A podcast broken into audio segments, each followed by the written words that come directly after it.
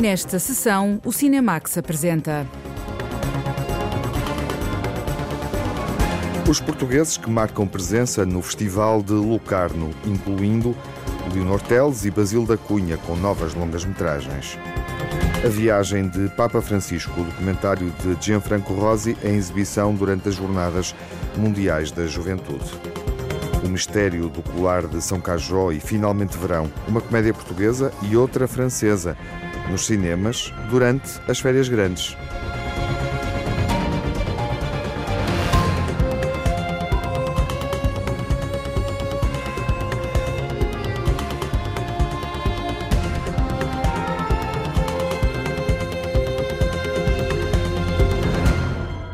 A Jornada Mundial da Juventude mobilizou os católicos de todo o mundo para um encontro em Lisboa e, nesta altura, está em exibição nos cinemas nacionais o filme que acompanha o Papa Francisco em vários locais do planeta. A jornalista Margarida Vaz viaja percorrendo o roteiro do Papa neste documentário. Bom dia. Vocês não estão sozinhos. O Papa está com vocês. Não é a cultura do egoísmo, do individualismo, mas sim a cultura da solidariedade. A viagem de Papa Francisco acompanha o Papa nas deslocações que fez em nove anos de pontificado. 37 viagens e 53 países. O realizador Gianfranco Rossi sentiu um fascínio pelas viagens apostólicas de um Papa sempre em movimento. A ideia de pensar neste Papa em constante movimento, de um avião para o outro, de uma conferência de imprensa para outra, surgiu espontaneamente. A ideia de um pai em constante movimento fascina-me muito, sobretudo a ideia de viagens que o levavam para fora dos muros do Vaticano, onde eu imaginava que, nesses cantos do mundo, estavam os lugares mais afetados pelos dramas do nosso tempo. E foi assim a ideia inicial era apenas o Papa em constante viagem e o material relacionado com as viagens. Acabou por surgir a ideia de uma peregrinação ao contrário, porque antes eram os peregrinos que iam a Roma, agora é ao contrário. O Papa é peregrino, que nos leva aos lugares mais recônditos do mundo e nos põe em contacto com situações dramáticas. Gianfranco Rossi e o responsável pela montagem, Fabrício Frederico, visionaram horas e horas de imagens no arquivo do Vaticano. Depois de selecionadas, o cineasta italiano foi à procura de uma linguagem cinematográfica. Houve uma grande paciência de analisar mais de 600 horas de material que nos disponibilizaram. No início não sabia se era possível fazer um filme a partir deste material. Nunca tinha trabalhado com o arquivo, nem sequer com material que não me agradasse ou que não fosse filmado por mim. Por isso houve uma abordagem progressiva à ideia de que poderia haver um filme. Depois de meses e meses de seleção, a certa altura, apesar de não ter uma ideia real de como o filme se poderia desenrolar, achava que havia potencial para fazer um filme. Eram imagens captadas de acordo com as necessidades da televisão em direto. Era preciso transformar este material numa linguagem mais relacionada com o cinema do que com a reportagem. As viagens do Papa Francisco, a primeira aos refugiados em Lampedusa e outra ao Médio Oriente, refletem os itinerários dos filmes Fogo no Mar e Noturno, realizados por Gianfranco Rossi. Esta coincidência levou o cineasta a tomar a decisão de juntar as imagens. No início era essencial construir uma estrutura que fosse apenas dedicada ao Papa. Era quase um monólogo do Papa. Era essa a estrutura cronológica que ia ficar. Era só o Papa, eram só as viagens. Por isso, eu nunca tinha pensado em pôr material que me pertencesse dentro do filme. O distribuidor internacional viu uma pequena versão do que já havia montado e disse-me: Gianfranco, passaste três meses em Lampedusa, estiveste três anos no Iraque. Também fizeste um filme no México, filmaste em locais fundamentais destas viagens do Papa Francisco. Tenho vontade de ver imagens tuas. Com estas palavras senti que se estava, de certa forma, a abrir uma porta. Comecei a selecionar fragmentos de imagens que me pertenciam e comecei criar um diálogo entre o meu passado cinematográfico e o presente deste material com que estava a trabalhar.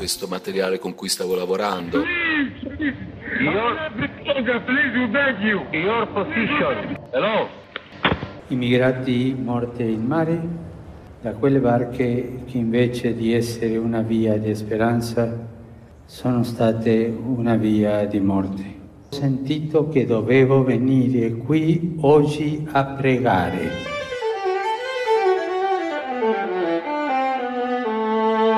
O cineasta Gianfranco Rossi dirige o foco para os temas que mais preocupam o líder da Igreja Católica: pobreza, migração, meio ambiente, solidariedade e guerra. Segue a direção dos temas das viagens apostólicas. A força deste filme é que tudo o que acontece se passa fora dos muros do Vaticano. Eu utilizei tudo isso para manter o rigor da viagem. Pude também selecionar temas e isso foi uma escolha de rigor. Não ir por outros caminhos. Quis simplesmente usar tudo o que ele encontrou nas suas viagens. Não procurei temas que o Papa não tivesse falado nas viagens. Alguns assuntos que faltam, se ele tivesse falado deles, eu também os teria abordado neste filme. Se há falhas, devem-se ao caminho que o Papa seguiu nas suas viagens pastorais. No desfilar dos momentos escolhidos por Gianfranco Rossi, parte-se à descoberta de um homem que carrega as dores e as injustiças do mundo. Eu queria aprofundar a minha compreensão de que o Papa era realmente um ser muito profundo nos momentos de meditação e de espiritualidade. Infelizmente, em todo este material só há dois ou três momentos assim, pois são momentos muito íntimos, onde é difícil aproximar a câmara. Queria apenas que eu pudesse registá-lo em momentos de meditação e concentração. Registar momentos em que parece que se está a recarregar, a encontrar novas energias para enfrentar uma nova jornada, uma nova viagem. Para isso, usamos no filme o silêncio. Um pouco de silêncio ajuda a construir essas transições de um lugar para o outro, de um tema para o outro. Penso que, no final, o filme é um mapa da condição humana. Não é apenas um retrato de um homem, mas é também um retrato deste mundo. Lamento profundamente. Deus chora. Los crímenes y pecados de los abusos sexuales a menores no pueden ser mantenidos en secreto por más tiempo. O pedido de desculpa às vítimas de abuso sexual no Canadá é um dos momentos fortes da viagem de Papa Francisco. No documentário estabelece um diálogo entre as viagens e a situação no mundo. As visitas à Turquia e ao Iraque são outros exemplos. Sem receio de assumir os silêncios, Gianfranco Rossi explora diferentes narrativas.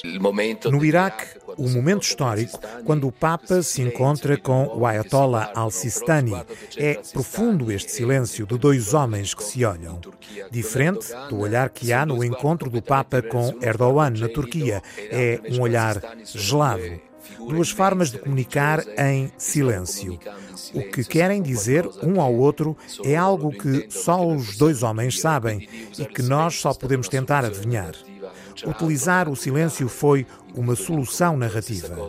No encontro na Turquia está presente o silêncio quando ele chega da Arménia e refere o genocídio armênio. A seguir houve uma ruptura diplomática com a Turquia. Há horas e horas de imagens, mas no filme o momento fica resolvido em três minutos de silêncio total. O desafio constante foi encontrar soluções narrativas de síntese e até de transformação daquilo que era o momento. Gianfranco Rossi, no filme A Viagem de Francisco, segue uma linha cronológica, refletindo a coerência do Papa. Seguir a estrutura cronológica, percebi que era exatamente isso que o filme deveria fazer. Porque há uma coerência incrível nos discursos do Papa, na presença do Papa em certos lugares e na razão destas viagens. Tal como a encíclica do Papa e como alguém sugeriu, o filme só é um filme depois de ser apresentado num festival. É um filme que permanece em aberto. O filme A Viagem de Papa Francisco foi apresentado no Festival de Veneza. Gianfranco Rossi não tem conhecimento que o sumo pontífice o tenha visto. Papa não mi dicono che lui non l'abbia visto, quando ci sono delle cose che riguardano. O Papa não deve ter visto o filme. Há muitas coisas que saem sobre ele, entrevistas, reportagens e outras coisas. Disseram-me que ele não vê. Para mim era importante que visse. E porque sou um ignorante sobre as coisas da Igreja, porque não sei tudo sobre o interior da Igreja. Não sendo católico praticante, abordei este filme com grande liberdade. O filme A Viagem de Papa Francisco é um retrato do chefe da Igreja Católica, a partir das deslocações pastorais e apostólicas que realizou. Gianfranco Rosi acompanha o Papa Francisco em diversas viagens em locais do planeta afetados por vários conflitos ou problemas com impacto humano e ambiental. Estamos a antecipar alguns filmes que vamos ver durante este verão cinematográfico. Pôr do Sol, o Mistério do Colar de São Cajó é uma longa-metragem inspirada na série da RTP. Podemos dizer que esta comédia é a estreia portuguesa do verão. Pôr do Sol, o Mistério do Colar de São Cajó é o filme revelador do passado das personagens das duas temporadas da série de televisão da RTP. A realização é de Manuel Pureza. É resposta a muitas perguntas. Ficaram por perguntas e coisas que foram plantadas na série numa lógica de prequela. Ou seja, como é que os Bourbon de Linhaça se tornaram a família mais importante de Santarém e do universo, não é? Como é que o colar de São Cajó é a peça de orivesaria mais importante da galáxia? Que influência que teve na história de Portugal? Há muita coisa que se explica aqui que ficou assim aflorada na série e acho que pronto, nós quisemos explorar esse passado dos, dos Bourbon de Linhaça e de uma peça de orivesaria que tem 3.500 anos de história. Os segredos da família Bourbon de Linhaça e do colar de São Cajó são revelados no filme. A partir das ideias da equipa do Porto Sol, Henrique Dias, autor do texto da série, escreveu também o argumento do filme. A personagem Simão é o fio condutor da narrativa. Como é que eles eram antes? Como é que o Simão se transformou nesta pessoa? De onde é que vem a família Bourbon de Linhaça? Que ele se transformou aquele ser execrável que nós vemos, que é divertido, mas é execrável que nós vemos nas novelas. Há ali uns elementos quase daqueles filmes de os Goonies e os primeiros Indiana Jones, uma coisa meio mágica, meio mítica, que fica sempre no ar e nós gostamos desse universo. Quem for cinéfilo encontrará referências ao, ao, Mystic River, ao Indiana Jones, à Laranja Mecânica, mais recentemente ao Stranger Things, uma série de coisas. Há ali várias cenas que são um pastiche assumido, referências assumidas cenas icónicas do cinema ou planos icónicos do cinema. No filme Pôr do Sol é revelado o porquê de Simão Bourbon de Linhaça ser o mal da fita e partir copos só com uma mão. A personagem é do ator Rui Melo. O Simão Bourbon de Linhaça é o vilão da trama, não é? Na, na, primeira e na segunda temporada. Aqui nós vamos perceber porque é que ele se transformou no vilão da, da família. Entre outras coisas que vamos descobrir, perceber exatamente porque é que ele se transformou numa pessoa rancorosa, má, um vilão daqueles antiga. E surgiu entre nós essa ideia, pá, gir, gir era se o gajo partisse copos de vidro com as mãos, porque tendencialmente nas famílias ricas das novelas há sempre uma personagem que a qualquer hora do dia e sem justificação nenhuma aparente está a beber um whisky. Nas novelas é assim, na vida real imagino que não. Foi, foi tudo um somatório de, de, ideias que basicamente um dizia mata e o outro dizia esfola. Madalena sofre de depressão. E tem dias que acha que é um todo, mas eu amo-a. Eu também gosto de mulheres. Nunca vais possuir-me nesta cama de janela aberta. Tu metes isso na tua cabeça, Lourenço. O enredo do filme Pôr do Sol, o Mistério do Colar de São Cajó, tem como cenário principal a Herdade Pôr do Sol, dirigida por Eduardo Bourbon de Linhaça. O papel é de Marco Delgado. Faço o Eduardo Bourbon de Linhaça, o patriarca da família, que tem grandes posses, latifundiário, que tem muitas uh, produções, muitos negócios, muito rica, mas nem sempre os negócios correm bem. E essas peripécias são muito divertidas. Os clichês estão lá todos, todos mas essa era a, a, a prerrogativa da série, era brincar e satirizar um pouco todos os clichês da novela, portanto... A atriz Sofia Sada Bandeira tem o papel da Madalena, a mulher do patriarca da família. Esta é, é uma mulher da alta burguesia, por casamento, uma mulher que vive no seu mundo louco, dissonante e autocentrado, é uma personagem que acaba por, por de alguma forma ser um bocado um arquétipo também. Sou a Madalena e faço a personagem Vera. Uh, sou a Mafalda e faço a personagem Beta. Sou o André Pardal e faço a personagem Jimmy. Diogo Amaral, faço o Lourenço Paulino. Cristóvão Campos, faço Diogo. E vocês são? Os Jesus Cristo e estamos na Antena 1! Estamos, estamos mesmo? Na 1, na 2 e na 3! Nós estamos em todo o lado! Não, não, está ótimo.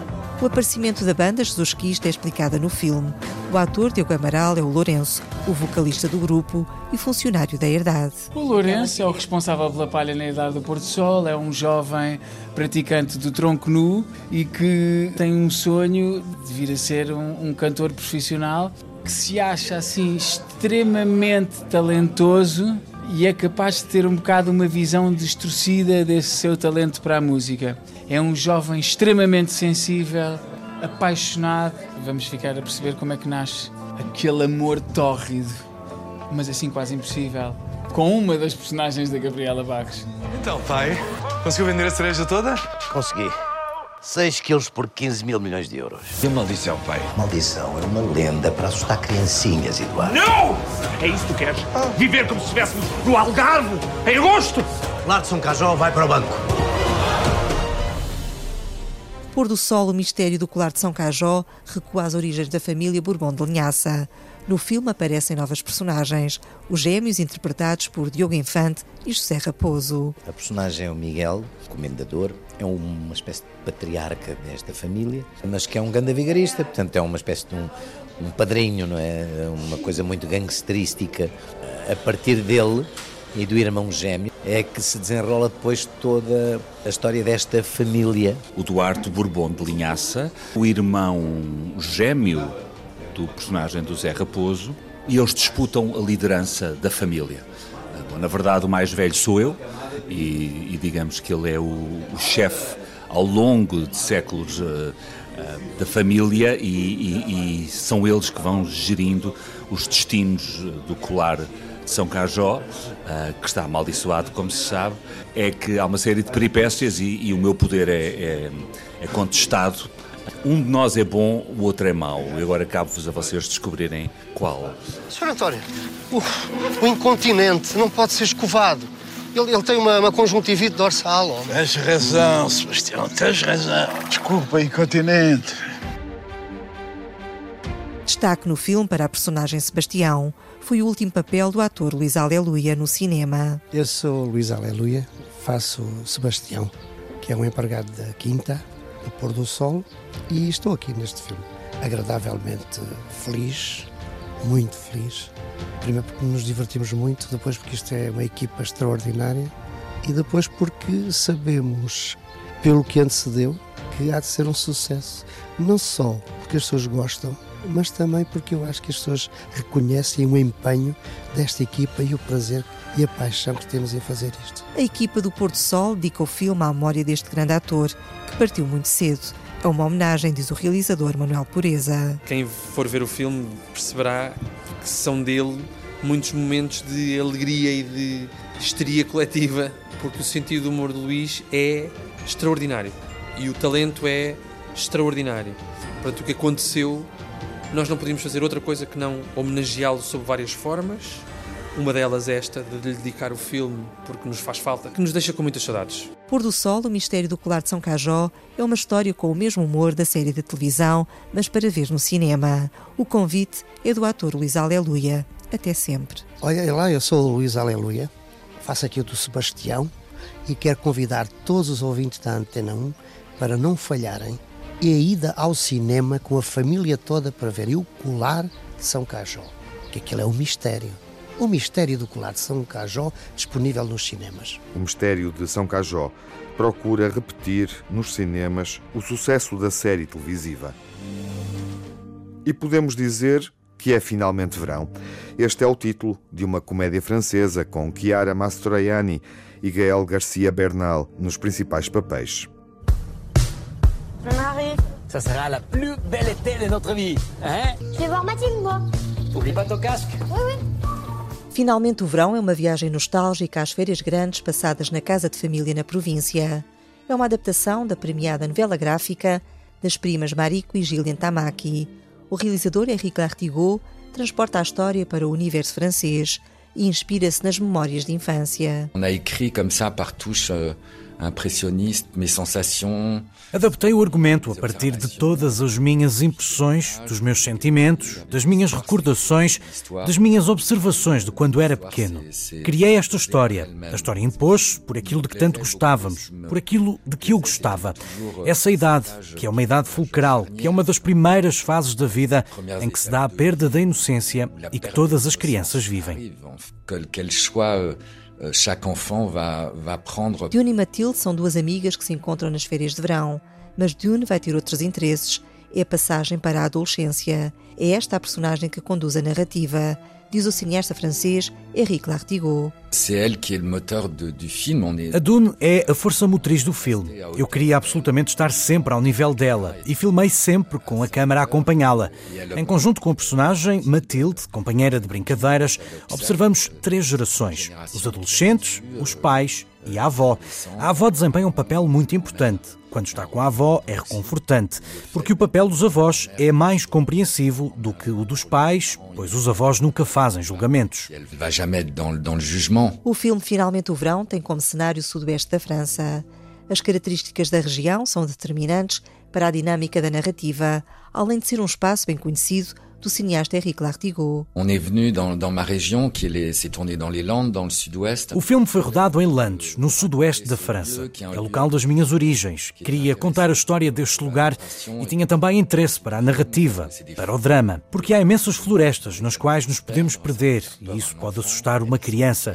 Há javalis, há animais selvagens, há também um oceano que é muito perigoso, com fortes correntes. Para o filme, eu precisava deste mar que é fabuloso e que nos dá muito medo. Ao mesmo tempo, dá-nos também muito prazer e alegria.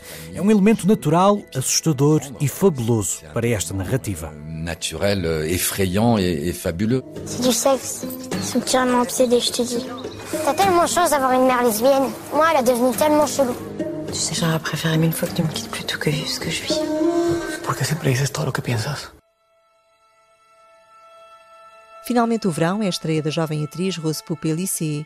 O ator português, Hugo Fernandes, também faz parte do elenco. O realizador Henrique Lartigot quis juntar no filme o ator mexicano Gael Garcia Bernal e a atriz francesa Marina Foy. Conheço o ator Gael Garcia Bernal há muito tempo. Damos-nos muito bem. Gosto muito deste homem, da sua humanidade. E depois queria que fosse um casal sexy com a atriz Marina Foy. Queria que fosse algo animado, picante, cintilante. A escolha do espanhol é porque estávamos todos na Europa, por isso há espanhóis, há portugueses, há italianos que vivem em França. Ora, neste filme dei um pouco de voz aos espanhóis. Henrique Lartigot assina também o filme Família Bélier, a história que inspirou a longa-metragem norte-americana Coda. O filme foi vencedor do Oscar em 2022, o que deixou o realizador francês muito feliz. Fiquei contente por o filme ser adaptado nos Estados Unidos. Cedi os direitos, assinei-o para fazerem o filme Coda. É engraçado porque durante os Oscars, Steven Spielberg foi ter com o meu produtor e pediu-lhe para me dizer que tinha gostado muito do filme original, A Famille Bélier. Fiquei muito feliz e achei muito elegante da parte dele ter dito isso. que Steven Spielberg euh, disse ça, c'était élégant. Finalmente o Verão é uma história de férias grandes em família e a transição para a adolescência. Éric Lartigot, suis réalisateur. Sou realizador de Finalmente o Verão, estou na Antena 1. Espero que vejam um filme sobre a família, um tema universal. Finalmente Verão é um filme que permite compreender os adultos e os adolescentes através da perspectiva de uma criança. As sugestões de filmes que vamos ver durante o verão, três propostas diferentes. Finalmente, Verão e Pôr do Sol, O Mistério do Colar de São Cajó, duas comédias, uma francesa e outra portuguesa. E a viagem de Papa Francisco, um documentário que vai ser exibido nos cinemas nacionais durante a Jornada Mundial da Juventude. O Festival Suíço volta a ser um espaço marcante para o cinema português. Em Locarno há novos filmes de Basil da Cunha, Leonor Teles e das produtoras portuguesas de Joaquim Sapinho e de Ico Costa, a Obla 1 e a Rosa Filmes. A jornalista Lara Marques Pereira apresenta as quatro longas-metragens de realizadores nacionais ou coproduzidas a partir de Portugal, que vão ser exibidas nesta edição de Locarno. Pela terceira vez, Basil da Cunha entra na competição oficial do Festival de Locarno. Em 2019 concorreu ao Leopardo de Ouro com a longa-metragem O Fim do Mundo e antes disso, mais longe no tempo, em 2009, com a curta A Côté. O realizador suíço de origem portuguesa volta a dar visibilidade ao bairro da Reboleira no filme Manga de Terra, onde se cruzam as culturas de Portugal e Cabo Verde qual é o teu estado civil? Mais de 300 polícia assim, riba da passinho.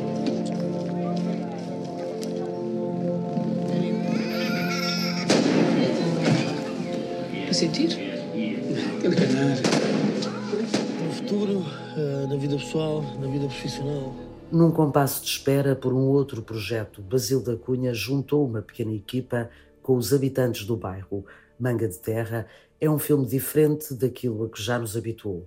É um musical protagonizado por mulheres. Eu diria um musical do Gip. É um, uma, uma, mas um musical na, na, mesma e um, é um filme uh, que, que, mostra, se calhar, o fora de campo do, dos meus filmes anteriores, uh, em que as protagonistas são quase todas elas mulheres e era um desejo antigo também de poder retratar a, a realidade delas e, e também concretizar outro sonho que era filmar um, um musical. Já tenho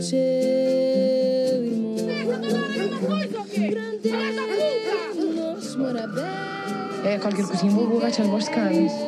Ah, que que mamãe comprar vovô? Sabe direito cozer com estalinho. Sinal buta panha, mão.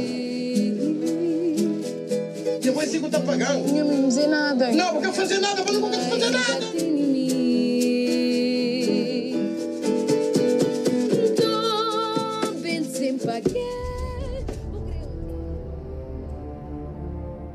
Rosa é uma jovem que sonha ser cantora e que tenta dar um futuro aos filhos que deixou em Cabo Verde. É um filme que tem como protagonista uma, uma cantora cabo-verdiana incrível, Helena Rosa. Uh, tem parceria também com o coletivo Acácia Maior, uh, que, que, está por trás de algumas músicas. E, e o elenco é composto pelos atores do, do, dos meus outros filmes. Um, também moradores da, da Reboleira. Sou da Dominguinha, terra de Vero. Vira fora, Rosinha. Se buca come, buta comer. Rosinha, se buca luta, o tapanha a mão na que cauli. E na gueto que tem brincadeira. Basil da Cunha e o cinema que dá voz à comunidade, aos sonhos e à dureza da vida de quem habita o bairro da Reboleira. Presta a mão. É Lisboa? Alone? Why did you come to Lisbon? To run away? Ban é a palavra indonésia e título do novo filme da realizadora Leonor Teles. Significa casa em tailandês e está mais relacionado com esta procura de um, de um sítio de pertença, de um lugar, de um encontro. Depois da longa-metragem documental Terra Franca, Leonor Teles experimenta a ficção, ainda que a linguagem naturalista se mantenha como marca do cinema que quer fazer. Qualquer coisa que eu faça vai sempre uh, buscar qualquer coisa ao documentário, nem que seja um lado mais uh, naturalista de, da linguagem. Um, porque é aquilo é a estética com a qual eu me identifico e que eu acho que transmite melhor o tipo de histórias e de emoções que eu pretendo contar. Mas esta é uma ficção completa. No filme Ban, uma jovem interpretada por Carolina Miragaia anda entre Lisboa e Bangkok à procura do que significa casa. Que muitas vezes não é só um sítio físico, não é só uma construção física, mas pode ser também o encontro com uma pessoa ou o encontro com um lugar, ou seja, é muito mais com, tem muito mais a ver com esta procura de um sentimento de pertença a algo e, e o filme começou exatamente pela falta de pertença a um sítio. Did you intentionally sleep over my sheets? Actually, did you fake working here? What's your name? L. You? Okay. A segunda longa-metragem de Leonor Teles traz o desafio de ser filmada na Indonésia, que se revelou, afinal, uma vantagem. Não foi nada difícil, porque eles estão muito habituados a receber uh, produções estrangeiras, internacionais, seja dos Estados Unidos, seja da Austrália. Portanto, uh, e muitos países da, do Sudoeste Asiático também vão lá filmar. Portanto, eles estão bastante preparados para receber produções de cinema.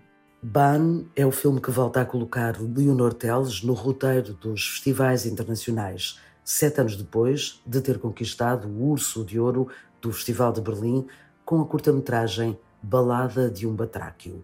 Foi também em Berlim que Joaquim Sapinho se cruzou pela primeira vez com o realizador filipino Lav Dias, com quem partilhou a sua visão de cinema que havia de levá-los a trabalhar juntos? Eu acho que ele percebeu que eu tinha uma. Ou seja, que eu, que eu via os filmes dele de uma maneira muito intensa, porque, por um lado, são filmes que são filmados uh, na selva, nas Filipinas e nas pessoas que estão nos despossuídos, com os despossuídos da terra, por um lado, mas, por outro lado, é um cinema muito brechtiano, digamos, não é? Ou seja, muito político, não no sentido, diria, contemporâneo, mas político no sentido clássico, não é? De, um cinema didático e violento. Pronto, isso deu-nos uma grande proximidade. Ele disse que queria fazer um filme, depois havia uns partners noutros sítios e, e começou-se um filme que chamava When the Waves Are Gone, que teve o ano passado em Veneza. Só que a meio do filme uh, o filme começou-se a multiplicar e surgiu um segundo filme. Essential Truths of the Lake, produzido pela Rosa Filmes de Joaquim Sapinho, é o segundo capítulo de um tríptico sobre desaparecimento. Que tem este When the Waves Are Gone, Essential Truths of the Lake, ou seja, esta história deste lago é de uma mulher que desapareceu, que já está presente no primeiro filme, está por trás da história do primeiro filme, mas a ideia de missing person está no centro do, da sociedade filipina por causa de, de uma espécie de democracia autoritária ou de uma ditadura democrática em que na essência da prática política está o desaparecimento dos, dos, dos oponentes e não apenas dos oponentes, ou seja, o desaparecimento de toda a gente. E é como se fossem histórias sobre o desaparecimento. E, portanto, no coração destes três filmes está uma história que talvez até o momento em que esteja mais presente é a segunda, porque há flashbacks desse passado, de uma espécie de mulher pássaro que fazia uns rituais vestida de pássaro e que é uma ativista, etc. E essa mulher que vai desaparecer às mãos da polícia e um polícia sempre o lave sempre a baralhar o jogo e um polícia que deveria esquecer o assunto é afinal alguém que é o único que não esquece. A ideia dos que desaparecem, dos que não esquecem e dos que procuram a marcar a história do novo filme de Lav Dias, um cineasta muito especial. Eu dá-me a sensação que o, Lav Dias é muito diferente de toda a gente, porque é uma espécie de escritor. Eu diria que é um escritor com imagens, uma espécie de Balzac, em que as histórias estão todas integradas e ramificadas umas com as outras, as personagens aparecem e desaparecem nos diferentes romances. E talvez por isso, ou seja, é um cineasta do tempo, mas neste sentido em que há um universo ficcional que existe, profundamente enraizado no real, e é como se ele fosse arrancando romances como o Balzac. É? Depois de Essential Truths of the Lake, Lave Dias continuou a trabalhar com a Rosa Filmes e com uma atriz portuguesa que será a protagonista da próxima história. Que se chama um, The Shadow of a Portuguese Woman. Quem é esta Portuguese Woman? É a Mónica Calha. Eu apresentei-lhe a Mónica Calha, ele ficou totalmente apaixonado pela, por ela. E, portanto, ainda vai aparecer um terceiro filme que já foi filmado também em Portugal e nas Filipinas com ela. Para já, Essential Fruits of the Lake é o filme que o realizador Lave Dias leva à competição principal do Festival de Lucarno no próximo ano. Terá para apresentar The Shadow of a Portuguese Woman, novamente com a participação da produtora Rosa Filmes e com Mónica Calhe no papel principal. 嗨，你要去哪里？ 我要去找工作啊！啊，真的哦。对啊。我昨天梦到你，就是好像要去上台讲一些演讲吧。Em 2018, o realizador Ico Costa criou a Oblaum Filmes. Pouco tempo depois, o trabalho em cinema estagnou com a pandemia. Foi nessa altura que decidiu ajudar um amigo e antigo colega da Escola de Cinema em França o realizador argentino Eduardo Williams, autor do filme O Auge do Humano 3, que dá seguimento a uma curta-metragem de 2016 que venceu um Leopardo de Ouro em Locarno. Uh, sabia que o Eduardo estava a desenvolver um projeto e sugeri, tinha tempo para ajudá-lo a, a, desenvolver um dossiê e acabámos por nos candidatar ao, ao apoio do ICA, às coproduções, uh, internacionais um, com produção minoritária portuguesa. E surpreendentemente ganhámos um, e, e, em 2000, no fim de 2021 um, começámos a filmar, ou seja, foi, foi um processo de produção um, particular porque envolve muitas produtoras. Mas começámos a filmar em 2021 e a rodagem e a, dividiu-se por três, por três países, três momentos. Ah, foi Sri Lanka, Peru e mais tarde Taiwan. O Auge do Humano 3 propõe acompanhar as deambulações de um grupo de millennials. Os filmes do Eduardo são filmes onde ele tem uma, uma grande obsessão por, um, por seguir personagens um, que deambulam por espaços e falam de coisas ao mesmo tempo banais, ao mesmo tempo estranhas. Este filme foi uh, segue várias personagens ligadas ao mundo LGBT uh, entre vários países e, e essas personagens se cruzam entre vários países sem uma lógica aparente, sem uma linha narrativa óbvia é mais do que tudo uma experiência sensorial. O Auge do Humano 3, cinema que convida a uma experiência diferente, é uma obra assinada pelo argentino Eduardo Williams, que dá a oportunidade à produtora portuguesa Oblaum, de Ico Costa, de entrar na corrida ao palmarés principal do Festival de Locarno. Locarno é um dos festivais aguardados este verão pelas estreias de alguns filmes portugueses e a rentrée de cinema começa antes do verão terminar com o próximo Festival de Veneza, na primeira semana de setembro. Edição importante, o Festival de Veneza assinala este ano a edição 80. Já conhecemos a seleção, podemos olhar para as escolhas com António Quintas, editor do cinemax.rtp.pt. Olá, António. Viva, Tiago. Viva. O Festival de Veneza não parece ter sido afetado pela greve dos atores que decorre desde há uma semana e que na prática os impede de promoverem os filmes, nomeadamente em festivais. Assim é. Uh, aparentemente a única a única diferença, o único problema que houve em Veneza foi mesmo com o filme de abertura, o Challengers, de Luca Guadagnino, que foi retirado uh, à última hora e obrigou a, a organização a substituí-lo por, um, por um, um, filme italiano. El Comandante, que vai abrir então a edição 80 do Festival de Veneza. O resto da seleção, segundo diz Alberto Barbera, que se multiplicou em entrevistas após o anúncio da seleção oficial, o resto da, da, da seleção acabou por ser um pouco aquilo que ele tinha planeado, que os organizadores tinham planeado. Um, não houve problemas de, de Barbera em, em, em, convidar os três realizadores polémicos. Woody Allen, Polanski e Besson vão estar em Veneza. Não eles, possivelmente, mas uh, os filmes, Good Chance, The Palace e Dogman.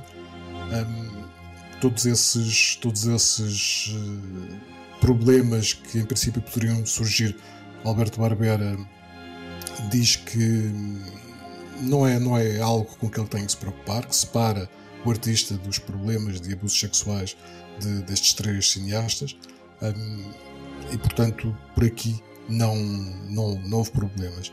Relativamente aos outros filmes importantes que vão estar em Veneza, David Fincher, Bradley Cooper, Pablo Larraín, Wes Anderson e Juan Antonio Bayona são o contingente da Netflix fortíssimo. Cinco filmes que vão estar na competição uh, do Festival Italiano. Uh, uma competição que conta também ainda com Priscila de Sofia Coppola, Poor Things de Yorgos Lanthimos, Ferrari de Michael Mann e um filme surpresa do japonês Rizuki Yamaguchi, Evil Does Not Exist.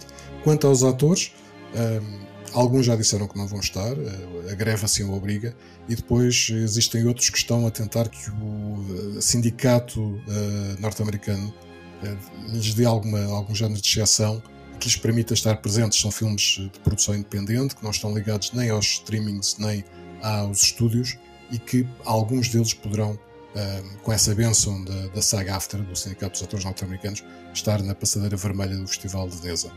Olhamos para o que sucede na exibição cinematográfica, já agora confirma-se que o fenómeno Barbenheimer cativou o público. Sim, a ideia Barbenheimer resultou bastante bem. Nos Estados Unidos e no resto do mundo o filme abriu com acima dos 337 milhões de, de dólares Uh, o Oppenheimer com um pouco, um pouco abaixo, com 174 milhões. Um, em Portugal já há muito tempo que não se via tanta gente nas salas de cinema.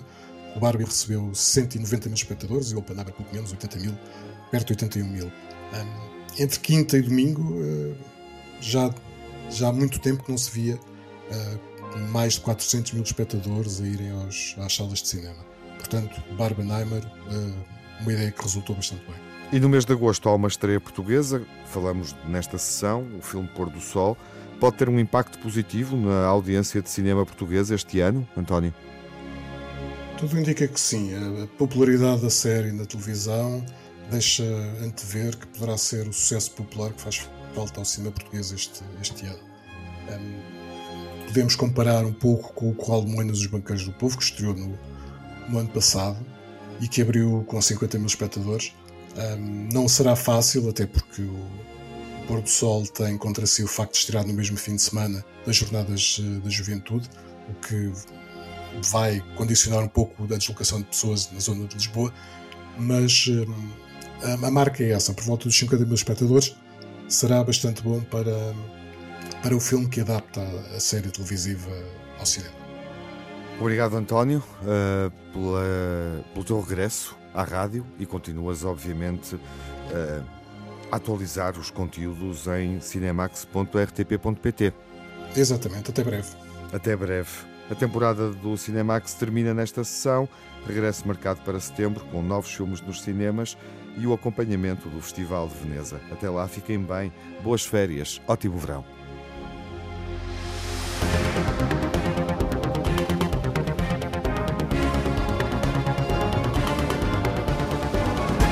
No Cinemax correm os créditos finais. Edição e coordenação de Tiago Alves com Margarida Vaz e Lara Marques Pereira. Sonorização de Rui Fonseca. Pós-produção de Cláudio Calado. Banda sonora original de Cinemax é composta por Nuno Miguel e é remisturada por César Martins.